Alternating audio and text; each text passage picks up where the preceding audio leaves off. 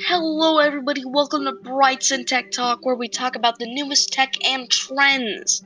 Today's talk is about the new Xbox and PS5. But we're going to start with the Xbox Series X, also known as the Xbox Scarlett.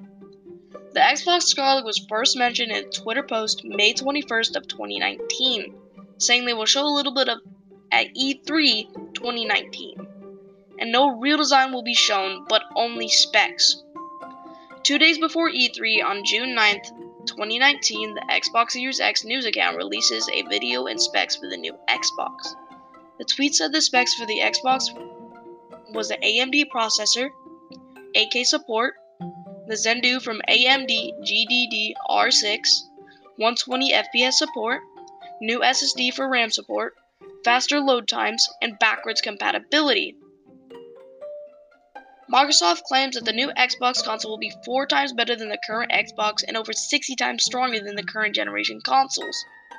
I personally think that 8K and 120 FPS support is a great thing because I'm sure everyone was getting tired of the lousy 60 FPS average on the Xbox One. I have been a longtime fan of the Xbox line and has always been my primary choice in buying consoles only because of the games like Halo that are only available on the Xbox. Next up, we're going to be talking about the new PlayStation 5. The PlayStation 5 was first announced on April 16th of 2019, around 3 months before E3, said to be released on November 20th, 2020 for 499. The confirmed specs for the PS5 are SSD and additional storage, faster load times, for example, Spider-Man loads from anywhere 15 seconds all the way to 0.8 seconds, an 8-core AMD processor, ray tracing, new CPU, backwards compatibility, disk support, and a new GPU that supports 8K.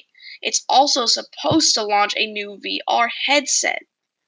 The new PS5 is supposedly launching with four exclusive titles, such as Gran Turismo 7, which supports VR, PUBG Remastered, The Last of Us 2 Remastered, and The Ghost of Tsushima.